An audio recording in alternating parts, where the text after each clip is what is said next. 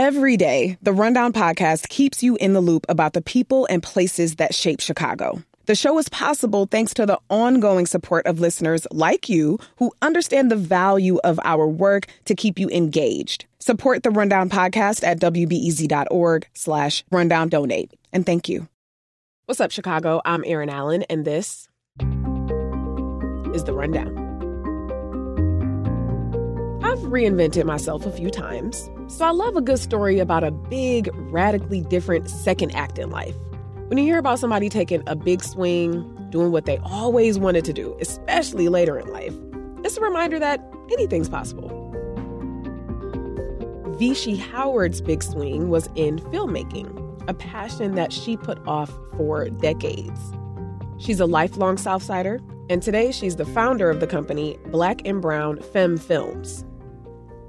We're going to hear her story as told by my colleague, producer Ari Mejia is part of Chi Sounds Like, a series from our sister station, Vocalo. My name is Vici Howard, and I am a writer, a filmmaker, and founder of Black and Brown Femme Films. And this is what Chicago sounds like. When you're in the theater, the dark theater, and the 400 foot screen, and you know, the stereo sound just goes through your body, and, and you're part of a whole community you don't know these people, but for that 90 minutes or that 120 minutes, that's your community. You laugh when they laugh and you cry when they cry. The emotion that I feel watching movies. And I love that. And I want to recreate that over and over again. And I want to be able to do that for moviegoers. I want to elicit that emotional feeling. I want to be a part of that. I'm from Chicago, Illinois, the South Side. South Side, born and bred. I grew up in the uh, the Greater Grand Crossing area, right off of 72nd and King Drive. Growing up on the South Side back in the oh my gosh, was so back in the 70s and 80s. Actually, it was great because uh, I was raised by my grandparents. And so the entire community, the entire block that we lived on, the uh, the people who lived there were from the Great Migration. They all came from from down south. My grandmother from Alabama, my grandfather from Mississippi, and they came in the 1940s. So it was a community. Like I, we knew everybody on the block, and, and they were all in our business, and they they helped raise the kids. It, like it really was like it takes a village. Like I remember all of the old folks that was there, the the Mrs. Ellingtons and the Mr. Nelsons and the Mrs. Raymonds and all of them. It was it was really nice. It was truly a community. I've always been a writer. I've always enjoyed writing. I remember, I think I was maybe like 13 or something like that, and I got it in my head to, um, I wrote a book, Longhand, and I sent it off to a publisher.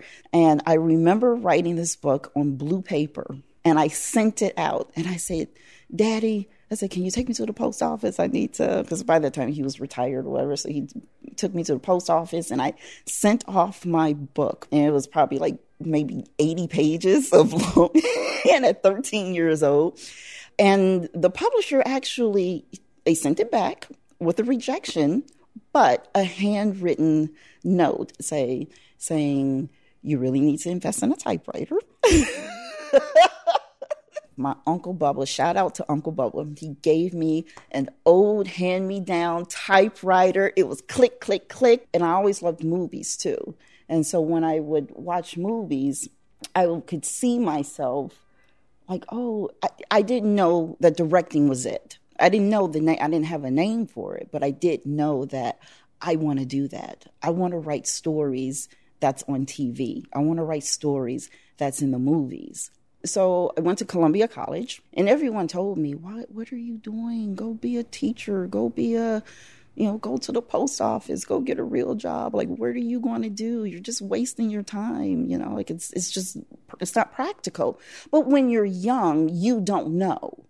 All you know is your passion. All you know is this is what I want to do. Is this is this is what's driving me. This is what gives me pleasure. I had a wonderful time at Columbia College in the film department. Wonderful time.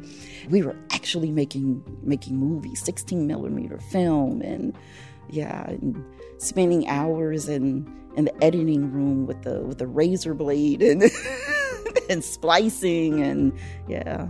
And then I, you know, I fell in love and I got married and you know, I, I started my family and so I raised my family. So now that my my my babies are are gone, I was able to get back into filmmaking.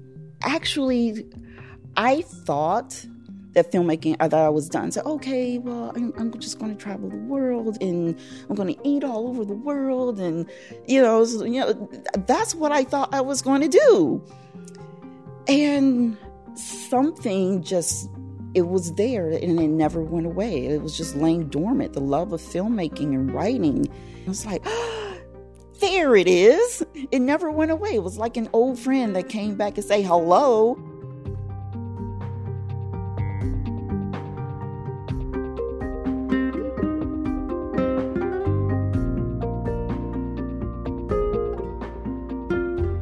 Writing partner, wrote a screenplay called 11 Hours, and it was about a trans questioning person of color. And that screenplay was was a finalist at uh, the Urbanworld Film Festival. So I was able to go to New York City for the screenwriting competition.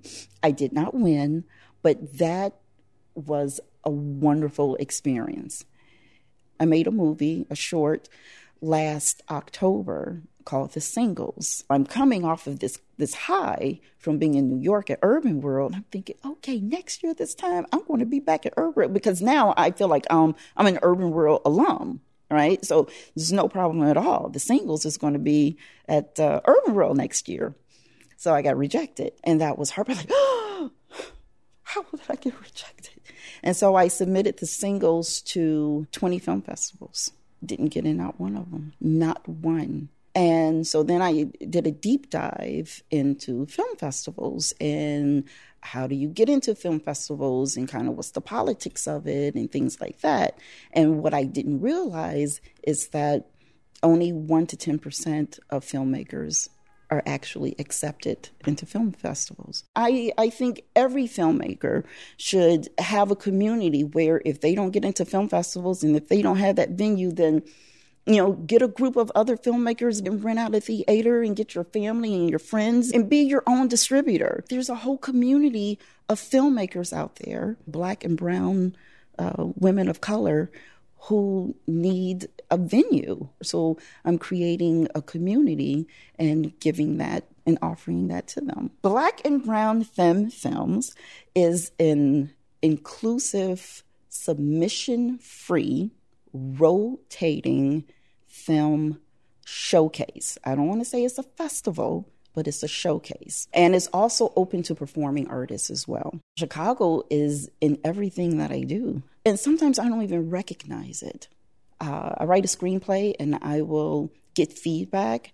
And if someone is from, is not from Chicago, this is how I don't even realize that Chicago is in it. They'll read it's like, what what is what does this mean? What is what what's pop and what things that only what's a rib tip? You know, things that we, what's a hot link? You know, stuff like, like, oh my God, I'm writing from Chicago and I don't even realize it until someone who's not from Chicago reads it. Like, oh, Chicago was in everything. Chicago was in, you know, in all of my, in all of my characters. There's a spirit in Chicago.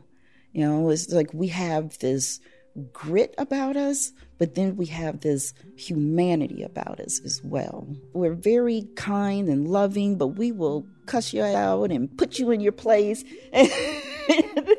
you know, but we'll help you and we're going to feed you too and direct you to the nearest rib joint and chicken shack while we while we do it. So, yeah, there's there's Chicagoans definitely have a personality, and you're going to see that every time. In all of my films, you're going to see Chicago.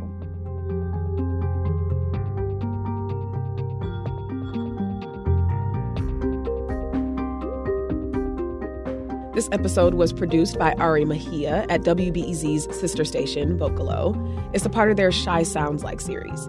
You can hear more about Vici and find more profiles of Chicago activists, artists, and changemakers at vocalo.org slash chi sounds like. And that's it for today. The Rundown is produced by WBEZ Chicago and is a part of the NPR network. I'm Erin Allen. Thank you for listening. I'll talk to you tomorrow.